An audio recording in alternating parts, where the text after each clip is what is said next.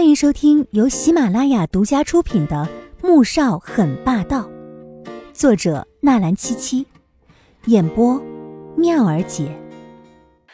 第四百八十五集。小五，是我和你爸欠了宇文老爷子的恩情。宋月影抓着女儿的手感叹道。黄天武点点头，忽然猛地站了起来。朝书柜走去，怎么了？宋月影见他一直在书柜上面摸着，也走了过去。我记得小时候，父亲在书柜后面装了一个暗格，我身上那块玉佩就是放在那个暗格里面的。我在想，这里会不会也有暗格之类的？他一边说着，一边继续在书柜上面摸索着。穆萧寒端着茶进来。看见他踮着脚尖，在书柜上面摸来摸去的，不由皱眉说道：“去坐好，我来找。”刚才他在楼下烧水的时候，就在想书柜后面会不会有什么暗格。黄天武停了下来，老老实实的站到一边。穆萧寒放下茶盘，仔细找了起来。很快，便在最顶上看到一个细小的凸点，他直接用力按了下去。柜子忽然发出了一阵轻微的响声，之前没有一点异样的柜子忽然往前移动，不到半分钟，便形成了一个成年男子手掌宽的缝隙。穆萧寒将手伸进去，在里面摸索了片刻，从缝隙中掏出了一个木盒子。哎，还真的有哎！宋月莹眼前一亮，惊喜的走了过去，盒子上了锁。穆萧寒看了看。从抽屉里面找出一把起子，轻轻松松的将锁撬开了。打开盒子，里面放了一叠牛皮信纸。穆萧寒随意打开了一个信封，看了片刻之后，不禁皱起了眉头。这是一张古方。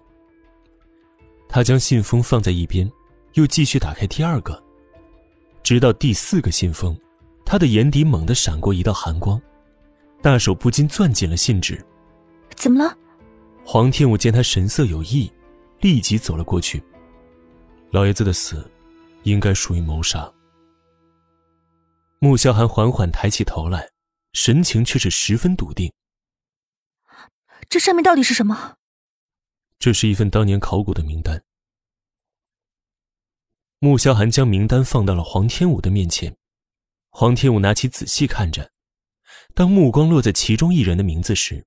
顿时闪过一抹恐惧之色。墓园，魏秀秀听说儿子儿媳和亲家母要过来，立即欢天喜地的让罗妈准备晚餐。虽说上次在国都和宋月影发生了一些不愉快的事情，可现在为了大孙子，他也管不了那么多了。宋月影对魏秀秀是一直存在不满的，所以到了墓园之后，脸色并不好看。但女儿怀孕了，作为娘家人，她一定要为女儿撑腰，所以才会特意走这一趟。这就是要让穆家的人知道他的女儿并不可以被欺负。亲家母，上次在大伯家里面有点误会，我们就不要放在心上了。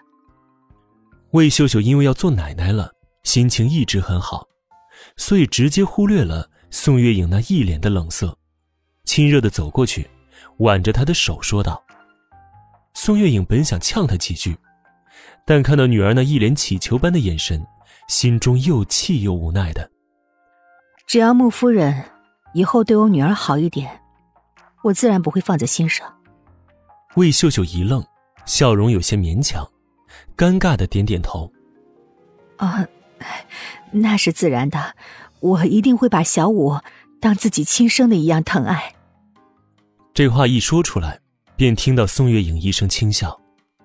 这话很多婆婆都会说，但是做不做得到，谁又知道呢？只是为了女儿，宋月影还是不再为难穆家。当成亲生的，这话倒不必说了。